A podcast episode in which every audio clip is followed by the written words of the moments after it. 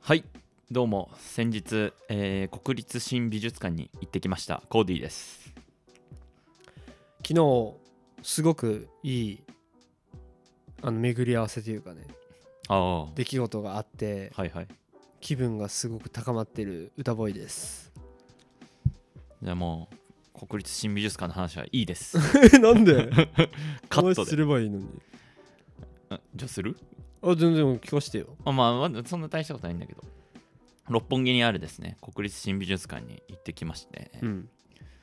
あのー理由としてはですね、うん。すごいこの美術館自体の建物がもう一個の作品みたいにうん。すごい美しくなっていて、うん。なんかなんて言うんだろう。建物ってさなんかカクカクしてるじゃん普通、うん。うん。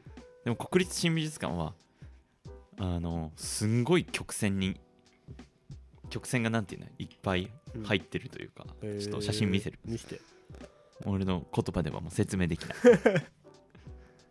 いや皆さんねこれちょっと写真ほんと見てほしいんですけど。なんかこんな感じおーはいはいはい。あのですね私のご威力的に説明しますとまあその通りさっきコーディが言ってくれた通りなんだけどこう多分意図的に人工的建造物の中にこう視覚的にこう曲線というか丸みとかうん。そういったものを入れ込んでる。建物もこうまっすぐ直線とかじゃなくてこうヘビとかうなぎみたいにうねってる。そう。っていうことよね。で角もカクカクしてるというより丸みを帯びてるっていう。でこれ全面ガラス張りでさ昼間とかめっちゃ気持ちいいんだよね。それってやっぱり建物っていうかこうコンセプトがあってそういう形にしてるっていう。あーでも建築のなんか目的みたいなのはなんかわからんなぜ調べてないですけども。うん。でこれ言った理由がですねあの建築者の方がうん黒川紀章さんっていう方なんですけどうん。この人がですねもうたまたまですけどあのマレーシアのクアラルンプール国際空港を建てたうん。その建築の人と一緒の人でうんそれはちょっとぜひ見たいですねということで行ってきたんですけどうんなるほど。マレーシアのね空港もなんかこういうなんか曲線というかねうん。うねうねした設計の部分があって、うん。あ確かに似てるかもっていうふうに思いましたね。なるほどね。うん。建築ってこう将来的に俺勉強したいなっていううん。さあの一つで。いや俺国立新美術館オフィスにしたいと思ったの。あそれぐらい良かった。すごいいい。やっぱりこう建物というか人が生活する居住空間、うん。まあ居住にかか限らないけどね、うんをこうデザインできるってすごい価値だとうん思うよね、うん。だからこの家がじゃあ全然こうカクカクしてなくてさ、うん。すごい丸みを帯びてて、うん。だと全然雰囲気も違うだろうし、す毎日生活する場が変わるっていうのはやっぱり精神的な影響もやっぱり少なからずあるうん。だろうなとも思うしさ、そういう意味でなんだろう自分がまあそのポッドキャストの箱とかいうのも言ってるけど、うん。やっぱりコンセプトを打ち出してそれをこう実際に形にできるだけのノウハウとかっていうのはなんか養っていきたいなっていうのはすごい思うね。うん。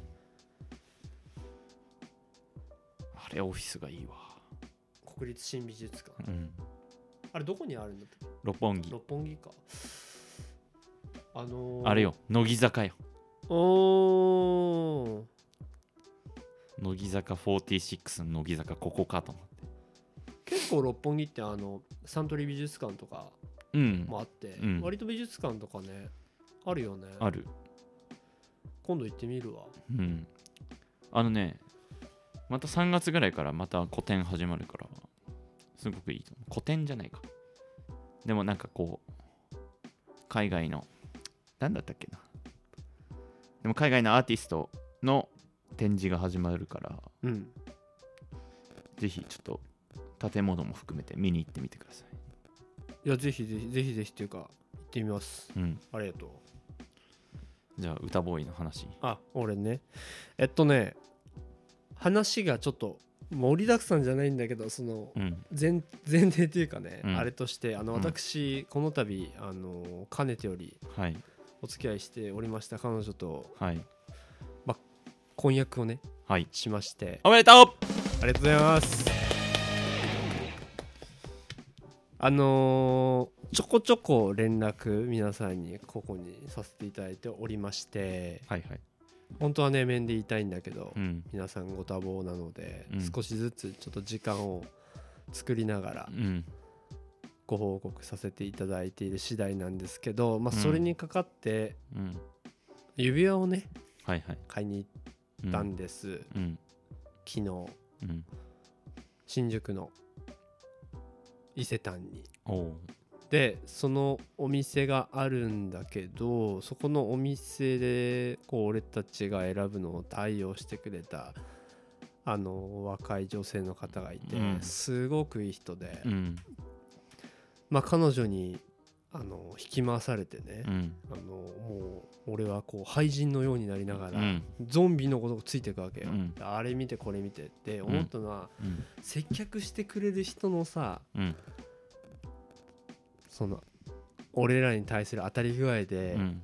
その自分たちがさ、うん。提供してるものに対しての気持ちが本当にあるかどうかってさ、うん。すげえ伝わるわけよ。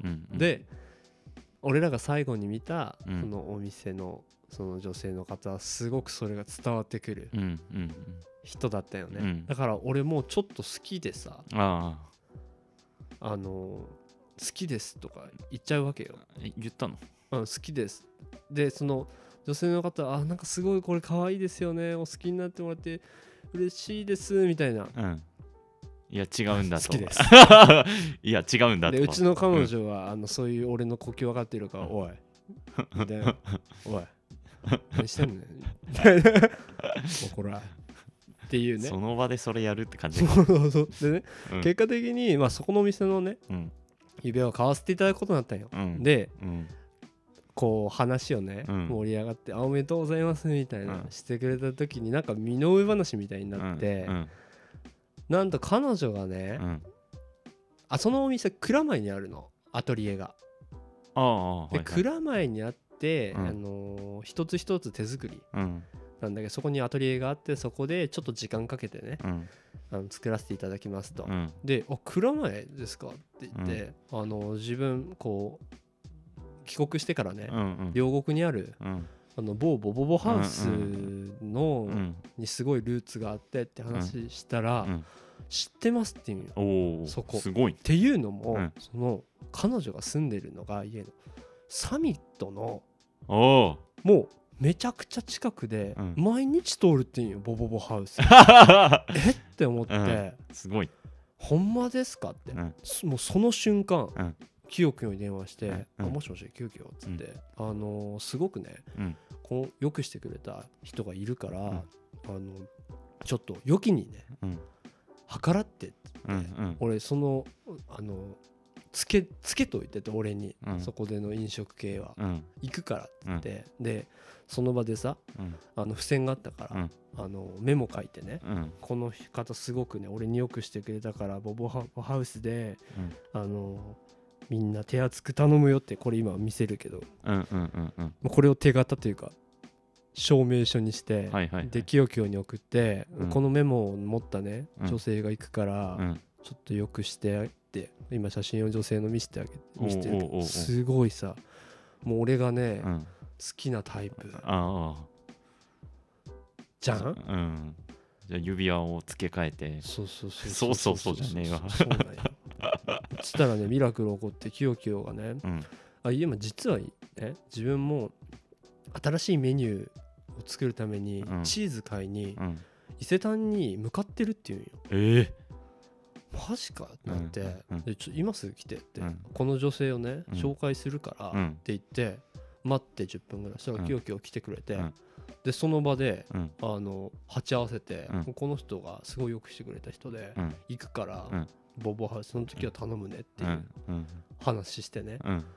なんか何この感じ 周りも騒然としててなんか握手して写真撮ってみたいな、うんうん。だから結果的にあのーすごくこう満足のいく指指輪うん。を見つけることができて、うん。にボボボハウスの宣伝もできてうん。彼女にお礼もできるうん。という結果になったっていう、うんうんうん。すごいハッピーな。奇跡やそう。話があってさ、うんうん。だからせ俺たちがそのお店を見つけるということ、うん。彼女が蔵前っていうかそのボボボハウスの近くに住んでいたということ、うんキヨキヨが伊勢丹に来る予定があったというこの3つの要素が揃ってさ、うん。成立したうん。脚本でさ、うん。こんなことある？すごいなんかいいつながりをさうん。感じることができて、うん感動した。はいはい。え昨日はな感動で眠れなくて 3時ぐらいまで起きてたね これだから人生はやめられねうん。えっていう気持ちよね。うんもうそういうのにね酔っ払っていかないとダそうそうそうそうそうそうそう。俺そこら辺にあのひたすら酔ってる男だから、こういうことだって思って、今日もね、あのエネルギーみなぎるうん。ほとばしるエネルギーで収録をさせていただいております。このポッドキャストもね、うん。そういったきっかけというかね、うん。いうものを作るものにねうん。すごくなるものですから、うん。皆さん今日もよろしくお願いします。はいお願いします。はい。えーじゃあこのオープニングとは別に教えて教祖様やりますか？あちょ短く今回あはわかりました。じゃあ教えて教祖様のコーナーです言葉のねうん。話前したと思うんだけど、まあうん。それの延長じゃないんだけど、おー最近読んだ本ごめん。あのその本を誰が書いたかとっさに忘れちゃったんだけど、うん。書いてあったことがあって、うん。こう人生っていうものを考えた時にうん「命うん。命をね」うん。っていう言葉はすごくうん。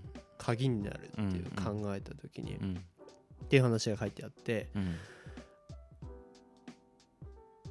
まあ当然だけどさ、うん。俺もコーディもうん。今生きてて、うん。でも生まれることをさ自分で選択してきたわけじゃないよね、うん。どんな両親のもとに生まれて、うん。どんな国に生まれて、うん。どんなこう身体的な特徴を持ってうん。生まれるかっていうことを選んだわけでもないうん。わけないよね。うん。その中でこう命を授かってうん生まれ落ちたわけで、うん。この命どう使うかっていうことを、うん。まあ、哲学者なんよその人、うん。日本の。うん。明治の頃の哲学者の方かな、っうん。ていうのを説いてて、うん。時にうん。自分のそのあるものうん置かれた状況というものをうん。悲観的に捉えてうん。これはもう変えられないものだ全てが、うん。と思った時命は命は宿命になる。うん。でもそれを全ていいように受け止めてうん。その中で自分がどうするのかというのを考えて行動した時にうん。宿命は立命になる。立命。立つって書く。命が立つ、はいはい。そこのそれを土台に立つようになる、おうおう。そしてこの宿命と立命の狭間で揺れる様人生を運命という。うんだから運よね。自うん分どっちに転ぶかわからない、うん。でもその中をこう必死に生きる姿様を運命というと、この揺れる中でいろんなことがありながらも、うん。自分はこれをやりきるんだ。うん。全うしていくんだ。うん。という自分の中の信念がうん。醸成された時にうん。命はうん。天命になる。うん。っていうことが書いてあったよね、うんうん震えたよね。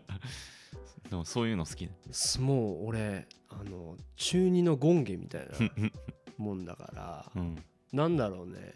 こう、まあ、だから何なんだっていう話なんだけど、俺はその命っていうのをねうん。一つのこう中心に添えて、ん。そういってこうものを考えるっていうこと、うん。読んだ時になるほどなと、うん。やっぱり日本語ってうん。すごく深いというか、うん。じゃあ自分今どこかなって考えて、俺はやっぱ運命なんだと思うよね、自分の置かれたものとかそういったものとうん自分で立っていくんだっていうものの狭間の中でうん。今生きてて、うん。やっぱりじゃあそれ天命に迎えるかどうかってういうことうん。なんかなってうん。思ってて。でさっきコーディともいろいろこう収録外で話してたけど、うん。やっぱり世界ってうん。いいことばっかりじゃなくて、うん。その中で突き詰めるとやっぱ辛いことって多くてさ、その中でもやっぱり全うできるかどうかって、うん。この日々の積み重ねが全てでさ。ってなった時にねうん。これまちょっとだけ話変わるんだけど、うん。まあ今回話す話にもつながると思ってんだけどね、鍵はねうん。温度感だと思うよね。俺は。うん。やっぱりうーんまあ人生っていうのを考えた時にやっ俺はやっぱ感動とか幸せっていうのを追求するもんだってうん。あの個人においても社会においても思うから、うん。でなった時にその感動とか幸せってやっぱり温度のあるもんだと思うね、うん。それはすごく感音音楽とかね、うん。何でもいいわけうん。映画とか、うん。その時の時の感覚を思うと冷たいもんじゃないよね。うん。うん。あったかいもんだと思うよね。うんで俺は温度のあるものにすごく反応する。うん。人間なのよね、うん。だからどれだけいいものっていうかね高級だとか価値があるって言われてるものでも温度感じなかったらなん全然こう価値を感じれない、うん。うん。逆に社会からすごく全く評価されてなくても温度を感じれればうん。例えばさ芸術だってうん。作り手の気概とかね、感じれたらすごく価値を感じる。うん。っていうかね。なんかそれをこう温度を感じれる体験がどれだけうん。毎日の中で多いか。だからこのポッドキャストにおいてはさやっぱ要素分解すると、うん。コーディとこう面と向かって話をするこの時間っていうのはすごく温度のあるもので、うん。だからこう満足感があるんだろうなってうん。これ決してオンラインっていうかね利便性の追求の中にはないもんだって思ってて、うん。だからデジタルがどんどんどんどん発達するこの先の未来において、うん。こういう瞬間をどれだけ多く持てるかっていうのが、うん。個人においてはうん。すごく鍵になるしそこ見誤ったらダメだなっていうのうん。はすごく思っている、うん。なんかそれを追求していく中に自分の中の天命ってあるんじゃないかなっていうのをうん。今回思ったという話であります。あそれ誰が言ってたんだっけ？なな天命までの話が、うん。あの日本の哲学者の人が言ってた話、うん。でそれを受けてあとは俺のが思ったこうんうんうんうん。とそれを読んでね。うん。かな。立命館大学って関係あるのかうーんどうなんだろうね。本には書いてなかったけど、うんまあ立命っていう言葉自体を多分今のその日本で生きていく上でそこまで使う言葉じゃないよね、でも昔は分からない。もう少し使ってたのかもしれないし、うん。その中のこう波及というかね、うん。中で立命館っていうのはもしかしたらあるかもしれないし。なんかいい立命館大学。ねかっこいいかっこよく思えてきた、ね。立命を成し遂げれる館なんかなって感じがあるけど。やっぱ本読む一つの良さだと思うね、うん。言葉を知れるっていうのは。うん。どう？こうフランス語さ。うん。まあある程度喋れるじゃない、うん。歌ボーイは、うん。やっぱ日本語はなんか語彙が多いと思う？うーん。まあ俺の知ってるいわゆるこう出生がフランスの方と比べたらおこがましいけどね、うん。その俺が言うのもあれだけどまあ語彙が多い存在してる言葉の量っていうのはうーんまあやっぱり多彩だと思う、まあ、表現が多いっていうのは思う。当然そのフランス語にはあって日本語にはないうんうん言葉とかもあるんだけど、うん。でもニュアンスとかかな、うんっていうのはやっぱり日本語は結構多いんじゃないかなっていうのは思うよね。生きるってさ漢字の生きるって。うん。読み方100種類ぐらいある確か。あそうなん？生い立ちとかさ。あ生とかさ。ーなるほどね。それこそそのこの話その名についてって、あのーうちの会社の中でもそういう話があってその時さうん。しあの外国の人入ってて通訳入ってたんだけど、うん。運命宿命立命天命っていうのを どうやって訳すかっていうのですごい難儀してたもん。っていうことは、うん。ある種存在してないってことになるんだと思うよね。うん。でも日本にはあるんよ。うんうん。だからこの違いだよね。うん。そういう意味ではコーディの質問に対してはやっぱりあの剥製がうん多いのは間違いないんだと思う。うん少なからず。まあ興味深いよねすごく。確かになんかもうちょいそれをまあ俺も海外行くじゃない？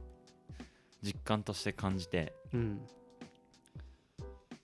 感じられたらこうもっと日本語を守っていきたいとか、うん単純に守るって話す人が減るへあ増やす増やすというか減らないことうん。かなと思うんだけどうん。なんかそういう気持ちになるかもしれないななんて今うん思いました、うんうんうん。まあ、ということで、はいあのぜひ皆さんねこう考えてみてください。はい以上です。ありがとうございます。えー我々のチャンネルはですね、人や物にスポットライトを当てて、リスナーと共に新たな出会いを作り、感動を生むというテーマでやっております。えー、Discord というチャットアプリを通じて、オンライン上のコミュニティも運営しておおります。えー我々と交流してみたいという方は、ぜひご参加ください。ご連絡お待ちしております。よろしくお願いします。はい。ということで、まあ今日話していくことなんですけど、先に俺の話する。もちろんもちろん。あ、本当。うん。今日のテーマはですね、体罰体罰。についてちょっとお話できたらなっていうふうに思います。うん。で、えっ、と、この前ですね、この前ですねというか、最近、ヤフーニュースで結構話題になったんですけど、スポーツ界だと。うん。まあ結構何件か、その体罰で、その監督がクビになるみたいな、うん。高校の監督がクビになるみたいな話がありまして、うんで、そのニュースを受けて、ああ、大変だななんて思ってたんですけど、まあ仕事の時にですね、実際に体罰を受けていた大学生、高校時代に体罰を受けていた大学生とお話しする機会がありまして、実際体罰受けてて、どうやったんっていううん。質問をしたんですね。うん。したら、いや、体罰は必要なことだと。うん。体罰を受けてても、僕は監督のことを信頼してたし、うーん、その高校に行くっていう時点で、自分は体罰を受けるっていう覚悟をしていた。うん。その高校に行くっていうことはそういうことだっていう話をしてて、うん。あ、なかなかこれは難しい問題だなと思ってて、うん。なんかいろんな切り口で話ができるかなと思うんだけども、うん。なんかもしこう体罰を受けててもその子がねうん。その指導者を信頼しているのであればうん。体罰をしているからといってそれを取り上げてしまうとうん。その短期的にはですねなんかその子にとっては不幸になるんだなっていうのを思っていてうん。うーんなんかこれは非常に複雑な問題だなっていうふうに感じたんですねうん。なんで今日はそういう話をできたらなと思うんですけれどもうん。実際歌ボーイはハンドボールやってたじゃない？うん。体罰ってあった？なかった。うん、明確に言える。うん、なかった。そっか俺ね中学の時とかねうん。殴られるまではないけど、うん。でもちょっと小づかれるとかお頭出せみたいなんで。ああ、へえ。ゴチンみたいなへのはえ。あったんだよね。でまあじゃあその時はどう思ってたかなっていうのを振り返ると、うん。まあ、確かに何クソとは思ったんだけどうん。でもその監督のことを親に悪く言うとかは俺はなかったんだよね。うんだから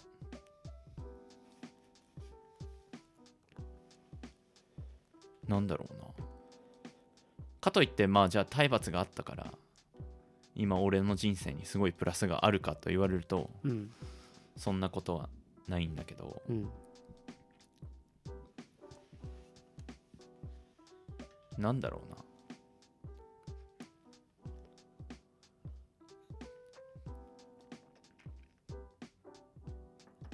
切り口が多すぎて結構迷うんだけど。うん。実際体罰ってなんか必要だと思う。なんか必要な厳しさってなんだまあ明確に思うことあってうん。必要ないと思うのね、うん。俺。うん。目的によるいやっていうと言葉はおかしいな。いかなるうん。目的うん。があろうとうん。もうんそれを達成するための手段うん。として体罰っていうものをうん。選択すべきではないっうん。ていう言い方の方が適切かな、うん。だから甲子園のその話においてはやっぱり甲子園で優勝うん。を目指すわけよね。うん。でそのためのにはやっぱり若い力をさ、うん。エネルギーを結集させてうん。一つの目標地点にうん帰着させるためにうん。まあ統率とかが必要であって、うん。その中でまあ結果的にというかねうん。体罰というこう現象が生じるんという構図だというふうに客観的に捉えてるんだけど、うん。それ以外の方法っていうのを追求していくことが重要なんじゃないかなって教育としてうん必要なんだっていう言い分がうんあるのかもしれないけどうんやっぱり目指すべきはそうなんじゃないかなって。例えばさうんこう、うん、要するにさうんすごくこうまあ外野の意見になっちゃうけどうん組織としてうん全員が同じ目標うん。意識を持っててうん個々じゃなくて連携するうん。横のつながりというのもしっかりあってうん。その中でエネルギーをさうん。どんどん生み出せうん。ればいいっていうことだと思ってるわうん。けこれはスポーツに限らないって思うわけよ。うん。会社とかだってねうん。組織だって何かを目指すこう集合体っていうか組織においてはみんなそうでさうん。それはね体罰ってなんか体罰って言葉ってさうん教育機関の中での言葉だっていうふうに俺は思ってて、うんこれが会社とかになるとさ体罰って言わない気がするんよね、もうパワハラとか。とかになるよね、うん。でもその中身一緒だって思ってて、うん結局手その上の人が下の人まあ事実ね、うん。人にこう手出すみたいなことよね。うん。うーんそれをしなくたってうんやりようはあるじゃないかって思うんよね。だからこういろんな要素がある中でうん。そいでそいでそいで考えるべきっていうのはさっき言ったことなんじゃないかなというふうに思ってて、うん。いかにし集約するかうん。よね。うん。あとみんなで共通の認識持てるか、あとそれに向かってこう、うん。プラスの気概というかね、うん。エネルギーをどんどん生んでいけるかっていうことだから、うん。じゃあ体罰に代わるそのやり方っていうのを考えないといけないってなった時に、俺がもう絶対的に必要だって思うのは、こうこう対話だよね。うんうんうんもう膝つき合わせての対話。っうんうんていうことが一つ。うん。俺は監督もしねそういう立場になるんだったらやりたい、っていうかそれでどうなるかっていうのを俺は試してみたいなって、思う確かに。だ体罰ってなんか問題のうん。最後に出てきてるものかなって今思ってて。うん。どういうことかっていうと歌ボーイも会社でさうん。当然こうなんか注意を受けたりとかさ、うん。あるわけじゃん、うん。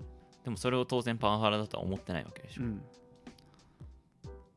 だから体罰かどうかパワハラかどうかを判断するのはうん。なんかその受けた相手が決めることってことだもんね、まあそうなるね。うん。って考えたらまあ超簡単に言っちゃえばそれまでにどれだけ信頼関係を積んでるかどうかっていうことなると思だもんねまあそうね。まあ信頼関係を築けてるからといかからといってこう手出していいかっていうのそれはまた話別だけど、でもそのまあ俺がコーディがあの意図してるところ、うん。俺なりに考えると要するにこう、たすごい信頼関係がちゃんとこう出来上がってて、うん。互いに出来上がってる中で、まあ、叱咤激励込めて監督が「お前!」とうん。バカンとやると、うん。それに対してそれがエネルギーになってやられた方は「すいませんでしたやります!うん。これはいいっていううん。うん。うん。ことよね、うん。その基盤があればそれが成立するだろうってこういうことよね、うん俺柔道やっててね、うん。中学の時、うん。まあ違うけどねうん。あの団体戦とかの時さ、うん。先方から入るわけ、はいはい。で先方はねうん。必ず背中出すわけよ、うん。であの時報中堅と副将大将一人一人がもうこう背中とかね足とかをボコボコ叩いてうん。送り出すわけ、うん。行ってこいっていう、うん。体罰じゃないけどこれもさ信頼関係の上で成り立ってるわけじゃん,、うん。気合い入れるじゃないけどね、うん身体的アプローチをね、うん。だから構造っていうかそれは同じなんかなっていうか、うん関係信頼関係があるからこそこう送り出すためっていうかね、んんそういうのがあれば当然それは成立する、うん。とは思うんだけどね、うん。うんそうだよまねあ、受け手の問題それはその通りであって、うん。でもなんかそもそも論っていうかねに立ち返ると、うん結局ちょっと跳躍するけど、うん。あのありがとうとごめんなさいが言える関係かどうかっていううん。ことなんじゃないかなって、うんうん俺は思う。例えば上の立場だったらさ、うん。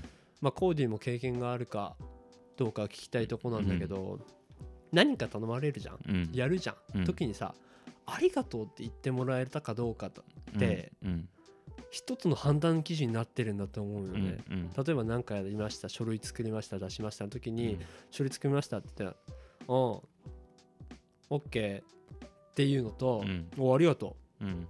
って言ってうん。受け取られるのじゃ、うん。多分ね、違うと思うようんね、で確実に何かしらの非がねあると、うん。上の人が。ってなった時に、すまなかったと。うん。これは俺私のうん。ミスだとかうん。過失ですって、うん。言う人かどうかっていうのは、うん。それこそこうかなりねうん。毎日の中で積み重なるもんだと思うよね、うん。でどっかの判断何かしらのよりまあ重要な局面においては、うん。それがどれだけ積み上がってるかっていうのが結構決め手になるん。じゃないかなって、うんこの人についていくかついていかないかとかっていうのは、うんやっぱりそこで決まるんじゃないかなっていうか、うんそこの厚み。うん。感謝されるってやっぱりさうん嬉しいわけ誰だって、うんうだん。からそれがあるないそれをちゃんと表現できるかどうかってすげえ大きいなっていうのは俺はこれまでのこう人生経験においてはうん結構あって、うん。だからまあできるだけうん。意識する意識的には言うようにしてる、うん。どっちも、うん。うん。うん。うん。ありがとうごめんなさいっていうのは。そうね。やっぱりジャイアントす ジャジャイアンというかジャイアントのび太の構図って言ったらおかしいけど、うん。いじめる方はさうん。いじめたことを覚えてないよね、うん。でも、いじめられた方は覚えてる、うん。これってあの一つの心理だと思うよね、うんうんありがとうごめんなさいもそうだと思う、うんあの時ありがとうってうん感謝してくれた、うん。あの時謝ってくれたこの人はっていうのは、うん。なんかすごくね大きい部分なんじゃないかなって、それはその上下関係ないじゃん。うん。なんかリスペクトの一つの形だと思うよね、うんうん。だからそれをちゃんとこう言える関係かどうかというか、うん。特に上の立場的に上になってる人はととりわけうん。こう心に留めておく必要がうん。あるんじゃないかなって。ほんとちょっとしたことでもいいから、うん。やっぱり気にねうん。するっていうのは結構その信頼関係の醸成っていうことにおいてはうん。すごいこう大事なんじゃないかなって俺は思うけどね。確かに。まあ昨今さコロナがあってうん。まあ今子供たちを取り巻く環境ってうん。なんか俺たちが思ってるより結構ハードな感じになってるのかなと思ってて。うん。それ単純にまあ大人も含めて人と関わる機会っていうのがここの2年ぐらいは結構減ってたのかなと。思って。てうん。で関わる人がふ少ないとうーん自分が持ってる世界観みたいなのがすごく狭くなってるのかな。狭くなってくるかなと思ってて。うん。でこの前中学のさこれ収録会でも話したけどうん。テニス部の女の子がさなんか先生になんか言葉で何か言われてうんでそれにすごく傷ついて自殺しちゃったみたいなうん。話があったんだけど、うん。まあ、これは言い方すごい悪いけどうん。もっと世界広いってって俺は思っうわけね。まあ俺大学の時部活動やっててでもなんかすごい自分的にはすごい辛いものになってしまってまあ辞めた経験があるんだけど今思えばもうもっと速攻で辞めればよかったのにってうん。思ったりもするわけ、うん。まあだからそれは今世界が広くなってきてるから関わる人が増えてね。別に俺これでいいんじゃんって思えてるからっていうのはあるんだけど、うん。なんて言うんだろう。大人たち子供と関わる大人はそれぐらい子供の世界観が自分と比べて狭いっていうことをなんかある程度理解しとかないとうん。本当に傷つけてしまうんだなっていううんのを感じてて、そうね。だから高校生とかがピュアに甲子園を目指すとかってまあすごいそれ自体はいいことなのかなって思ったりもするんだけど、うん。でもね。うん。たかだかスポーツだぜっていう。うん。あのいいポポジティブにね。うん。なんかそういう絶妙なバランス感覚をさ、うん。なんか伝えられたらでその上で高校生が野球に取り組む。野球というか、まあ、スポーツに取り組むとかってなんかすごいいいものになるんじゃないかなと思うんだけど、うん。だからその辺をなんかこうどう考えているのかなっていうのを思うからね。大人がね。うん。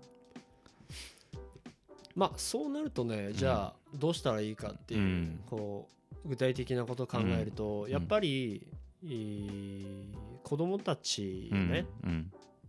はに対しては、うん。外のけ世界をうんたくさん見せる機会をうん。こうた作る、うん。まあもっと言うと日本から飛び出してね、うん。こんな世界もあるあんな世界もあるっていうのを見せれるような、うん。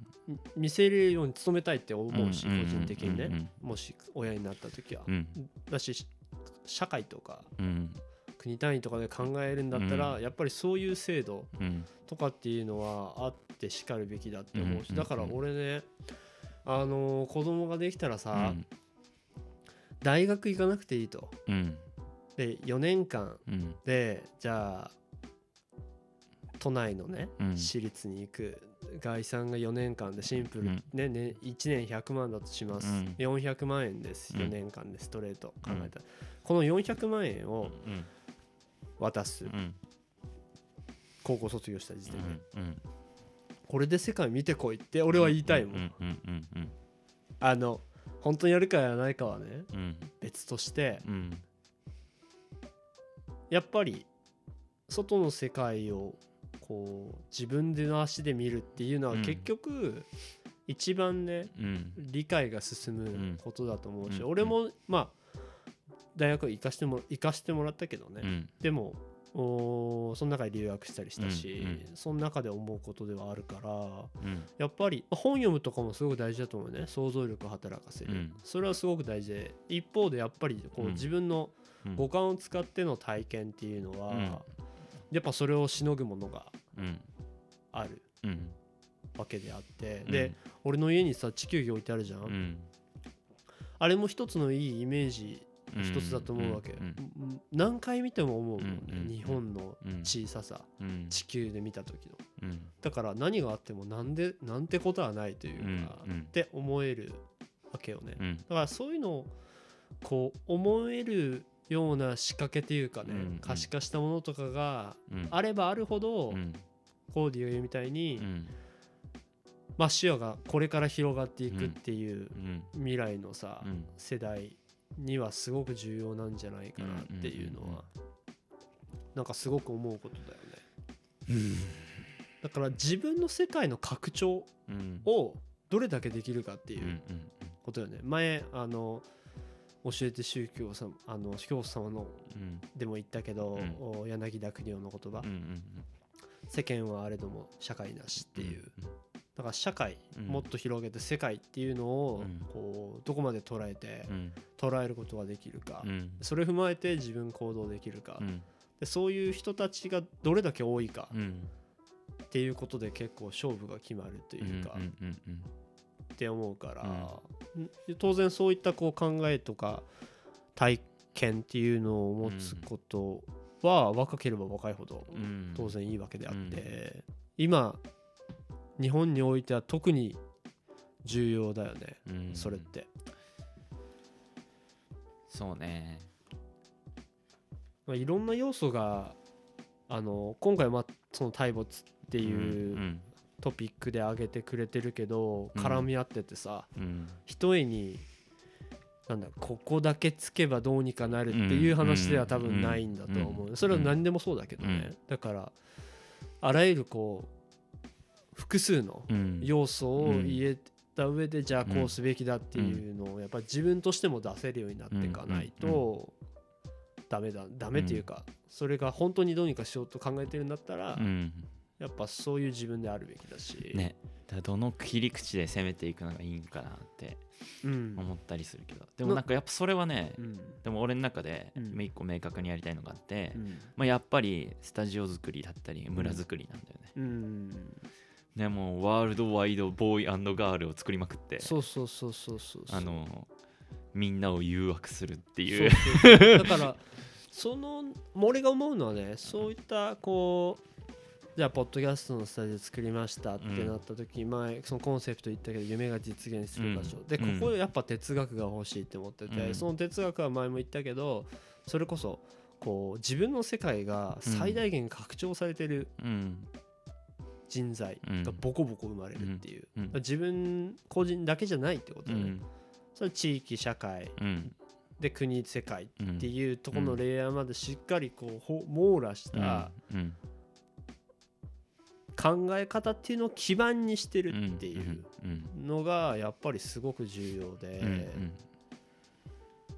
だからまずそれ自分がそうならないといけないなっていうのをもう一重に思うしね、そこはやっぱり重要だよね、うん。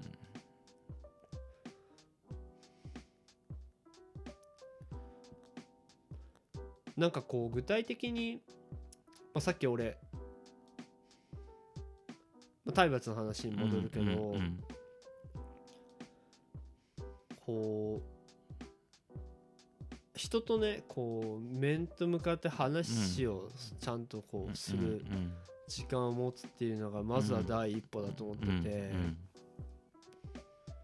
会社においてもさ、うんまあ、プライベートうん。どんな体験においても、うん。だからポッドキャストがいいっていうのはやっぱそれでさうん。やっぱこういう瞬間にこう信頼関係とかってうん醸成されていくもんだっていうふうにうん。思うから、デジタルが進めば進むほどこの価値ってうん。反比例する形で大きくなるって、俺は思ってるから、うん。これはね一つのやっぱ温度感っていうのが鍵になるんじゃないかなって、うん。なんかね本読んでたりさ日常で、うん。まああのパソコンにね向かってこう何時間もいたりする時あるわけよ、うん。で俺ってそういう時得てしてなんかねこうあの士気下がってくるんよね。うんそういう時ね俺何でも試したくなるから、うん。あの温度感が重要だと。うん。なった時にあの温度感のあるものってなんだってうん。この一人の時思うわけ、うん。でねあの今一個たどり着いたのはねあの自分の手を見るっていうのをやってて、うん。っていうのは思うとさこう、まあ、コーディも経験あるかもしれんけど学校のさ授業ってさ、うん俺好きな教科はなかったよね。うん。でも好きな先生はいたの。うんうんでうん。先生が好きだとうん。その教科の点数はいいのよ。うんうん。逆しかりで、うん。そんなに先生のこと好きじゃなかったら、うん。点数は良くない。うん。これってどういうことかなって今思うと、うん。結局その先生っていうなんか温度感のあるさうん。人がうん。言うこととかがうん。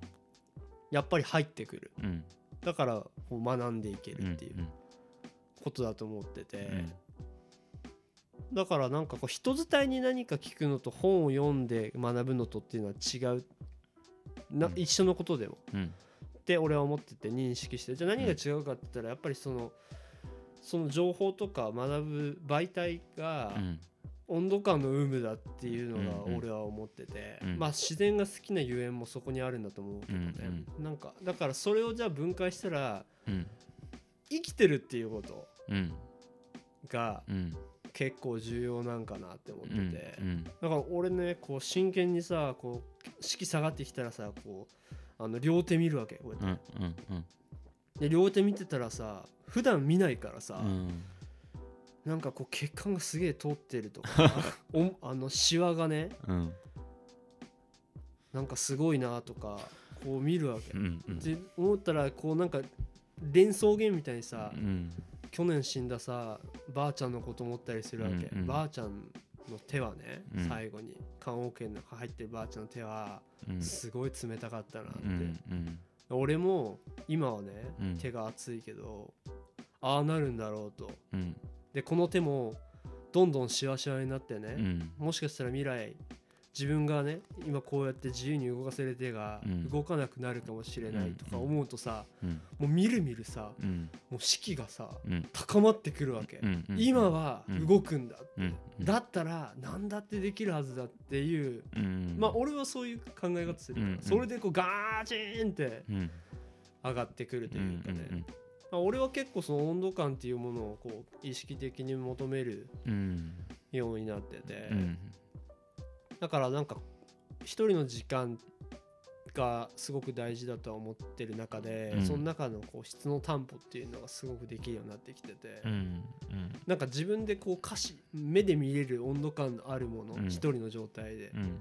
時にあのよく見えるのって手だけだって思ってて、うんだからあのこう手を見るっていう。うんのを今やってんだけどね、うん。なんか人に説明したら笑われるんだけど、うん。俺は至って真剣でさ、うんうん結構温度感って俺は大事だと思うよね、うん。だからその人と人との間にも温度感が必要っていうこと、そうそうそうそう。うん、人と人との間の温度感ってなんだろう？ねあのさにまた日本語に戻るけど、この人は冷たい人だ、うん。この人はすごくあったかい人だって言うじゃん。うん。日本語で、うん。人の人を形容するときに、うんうん。でみんな冷たい人は嫌なんよね。うん。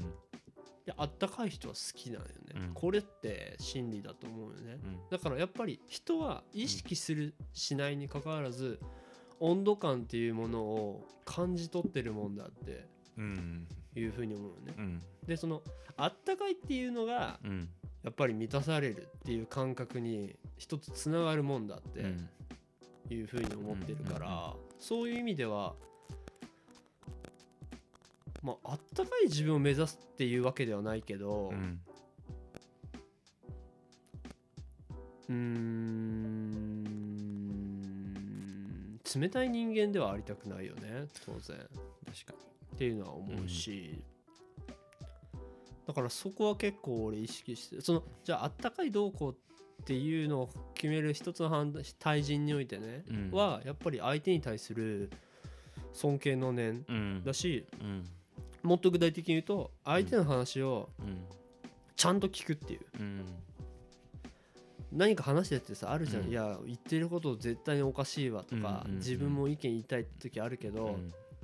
その前に相手が言いたいことは全部聞くっていう。う、んうん姿勢っていうのは温度感っていううん。ことが考えるとうん。決して冷たくはないと思うね、うんちゃんと聞いてる。うんうん聞いてくれてるっていうのはうん。やっぱり認めてくれてるうん。うんし、私はあなたのことを認めてますっていう一つの姿勢だと思うから、うん。それは温度感で言ったらこうあったかい方だと思う、うんうんうんまあ、それは結構あのー意識してるところではあるね。ポッドキャストにおけるゲストだってそうだと思う。けどね、うん。これがなんかゲスト呼んで話してくれてるのにもう俺らがなんか話遮って言いたい放題言ったらこれは多分違うし、うん。きっと結果的に呼んでももうあのあんまり出たくないなって思われちゃうんだろうなって思うから、うん。それはね自分の言いたいことは言えて満足かもしれんけど結果何も残らないっていうか、うんうん。このポッドキャストやってる意味自体がうん。ないう。ん。そういったものは残らないってことよね、廃れていくっていうか、なんかそういうことなんかなっていうふうに俺は解釈してるんだけどね。どうですかコーディ先生？そうね。あったかいあったかい人。まああったかいとかさ大きいとかさ。うん。まあ俺はそういうものを目指したい人だから、うんうん。まあ自分がなれればきっと誰かをを感化することだってできるはずだうんっていうのが俺の基本的な考え方だから、うんうんうんなんかそこさえあればあとはついてくるってうんいうふうに思ってる。しだやっぱさそう思うとさ学校の先生とかってクソ大変だなって思う。大変よ。本当に大変本当に大変だと思でうよ。先生の人は足りてないわけでしょ。うん足りてないっていうよね。でもよく考えたらさなんで足りてねえんだよって思うよね。そうね。でやっぱりその収録外でロボット化みたいな、うん。あらゆる仕事をロボット化しようっていう機械化しようって話あったけど、うん。やっぱり子供に当てるさ大人の数を増やすためにも。うん。やっぱそういうのをほんと進めていかないとやばいね。うん。あのもっとそうだね。それはもうその通りだと思うし、そうだな。やっぱりいや言いたいことというかこれもしないとっていうのはありすぎて、やばいね。何から切り順序口が多すぎづけていけばいいかな。まあその第一巻で思うのは、うん。やっぱり今いる大人社会をね、うん。こう大きく先導する立場の人たちの考え方っていうのがやっぱり大きいわけであって、その人たちがちゃんとしたこう哲学っていうかじゃあうん。そもそもなんで教育っていうのが必要なのかとか、うんうん。そういったことをこう考えるうん。考える時間をまず持って、うん。それを共有していかないと、うんね教師っていううん。お仕事を考える上でもさただお金をもらうためだけにうん。教師をするっていうのは教師という立場においてはあってはならないことなんじゃないかなって俺は思うし、うん。ってなった時にはやっぱり自分で考える力ってなるよね。そうなると。うん。個々がどれだけ深掘りできるかっていううん。ことじゃない、うん何かのことに対して、うん。で考える力ってやっぱりねどんどんどんどんねなくなってってるんだと思うよね。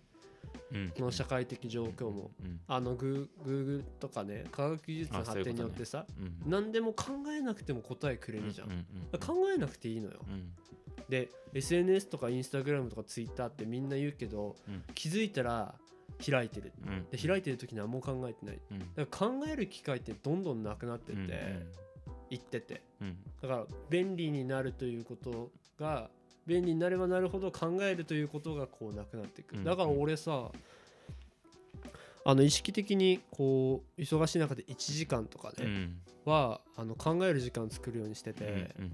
あの何もこう IoT デバイス使わずにうん。自分の地頭で考える。何かに対してなんでこうなるのかとかそれには何が関係してるとかいうのをこう書くようにしてるよね。うん。やっぱそうやってやっていかないと本当に考えない。うん。何も考えないようになっちゃう。うんうん。というかね。でその意識って全然こう温度感ないからうん。なんか考えててもなんかこうなんか全然こう自分の気持ちもこもってないしっていううん。ことになって、うん。でそういう瞬間それは仕事とかだってさうん。事務作業でやってたら何もね楽しくないわけ当然、っうん。ていう悪循環に陥っちゃう。うん。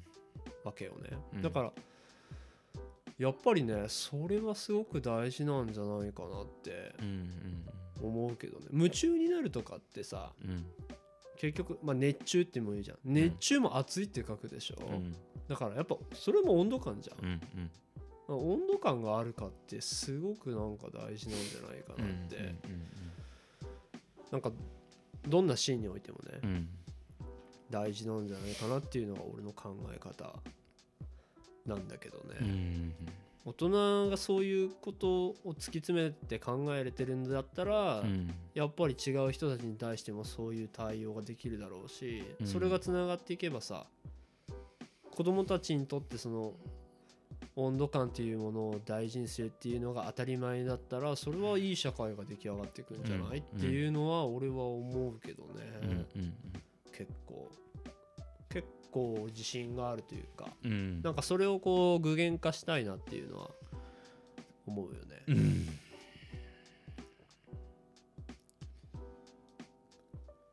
わかる。まあ一方でねうん。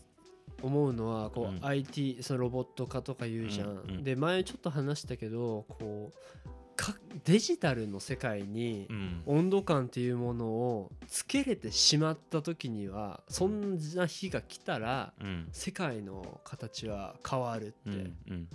思う、うん。言ってしまえば俺の中で認識ではこうロボットとか AI とかが進む中で、じゃあ人間っていう価値を考えた時には、やっぱり温度感の違い有無だと思うよね、うん。じゃあそのロボットうん。とかに、うん。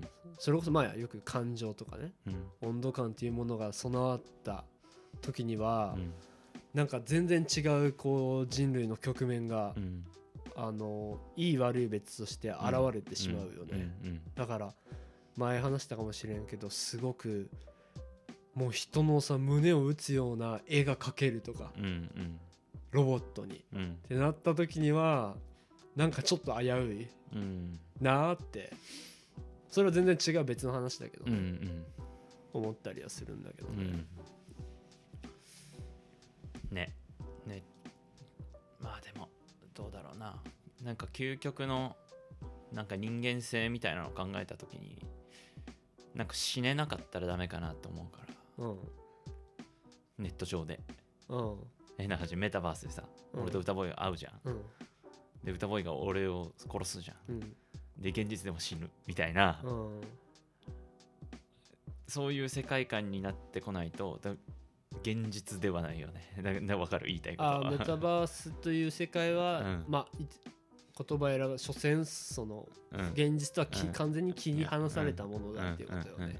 うんなるほどね。その中に歌ボーイが望む温度感が発生するのかどうかはちょっとわからないね。うん。断片的にはねやっぱりあのー発生してるとは思うんだけどね、まあ例としてうーん適切かは分からないけどこう映画見て感動するとかっていうのはさ、映画って、まあ、デジタル。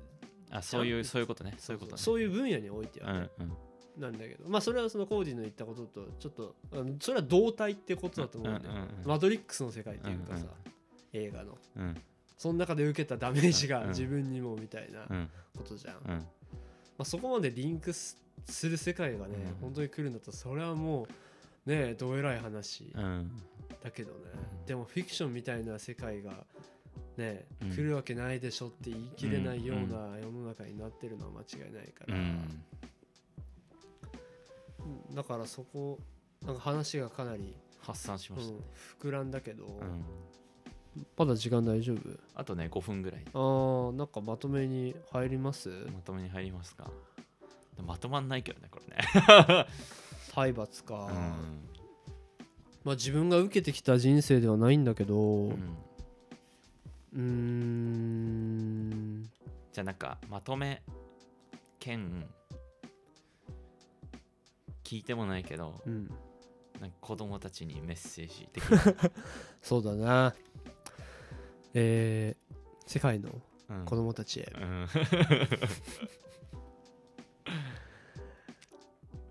君たちが生きるうんであろうん。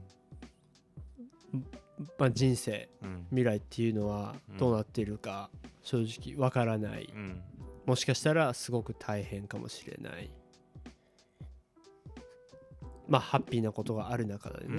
うん。ていった中でまあ歌ボーイがねうん。思うのはうん平等っていうのは存在しないっていうこと、うんまあ事実ね。うんでそれをまずはどう受け止めるかうんが人生におけるうん大きなうん岐路になるよ。うんいいように捉えるかうん。悪い悪いように捉えるかそれは君次第。うんその上でうん。でも忘れちゃいけないのは、うん。自分の自由をうん。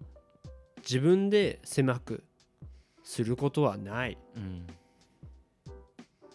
自分で自分の人生を良くしていくんだ、うん。自分が望むものものを自分で形にしていくんだという自立心こそがうん。最も重要なことであってうん。それをどうやって追いかけるかうん。は君次第。うん。わからないかもしれないそれが。うんわからないならうん。わかるまでうん。突っ走っちゃえよ。俺みたいに。っうん。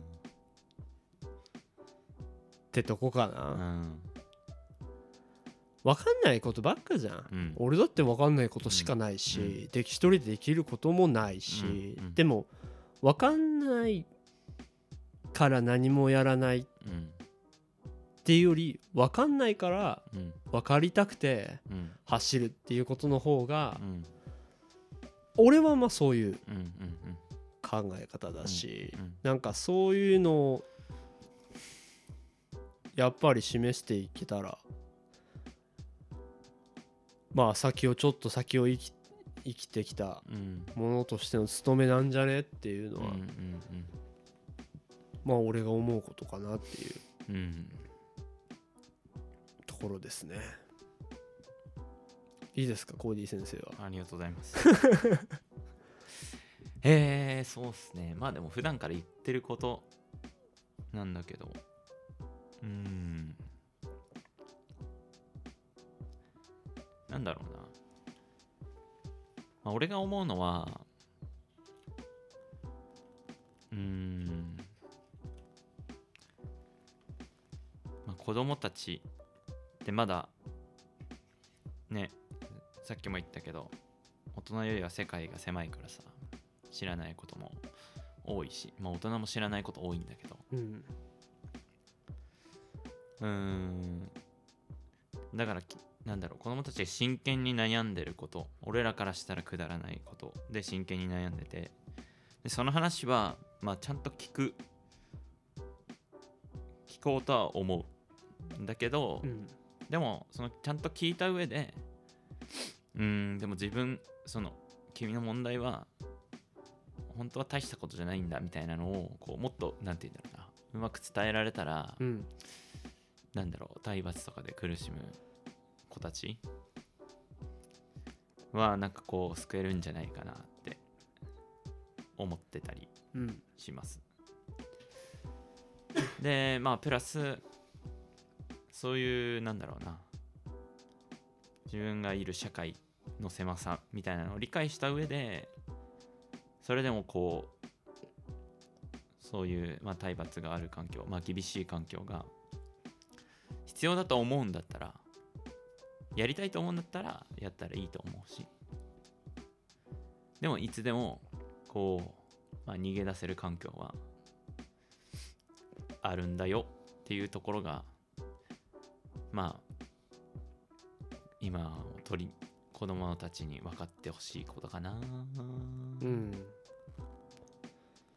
まあまあ示せるようになりたいよね。うん。それを、うん。だしもっと言うとじゃあこっちに来いよって言える自分うんになれたらそれはそういう経験をねうん子供たちができたらうんじゃあ次は自分がっていう風につないでいけたらすごくうん意義があるというか価値だよね。そうね。どうしていいか分かんないね、うん。子供たちとか若い若者だってうん。山ほどいるだろうしうん。そういった人たちにまあ一つの指針じゃないけどね、うん。新しい道を示せるようになればさ、うん。それは価値がやっぱりうん。価値というかうんすごいいい,、うん。いいことだよね。うん。だからポッドキャストもねうん。そういう場所に。そうね。だからそういう意味ではちょっとごめんあの最後の一言だけ子供とかねうん。出てほしいよね。だから純粋にさ10歳の子供まあ10歳とかあれだけど高校生とか大学生が今何考えてるのかとかすげえ聞きたいもんね。あのもう文字通り老若男女。うん。呼んでいけたらなって思ってますので皆さんよろしくお願いします。はい。じゃあ今日はこんな感じでうん。終わりたいと思います。はい。せーの。バイバーイ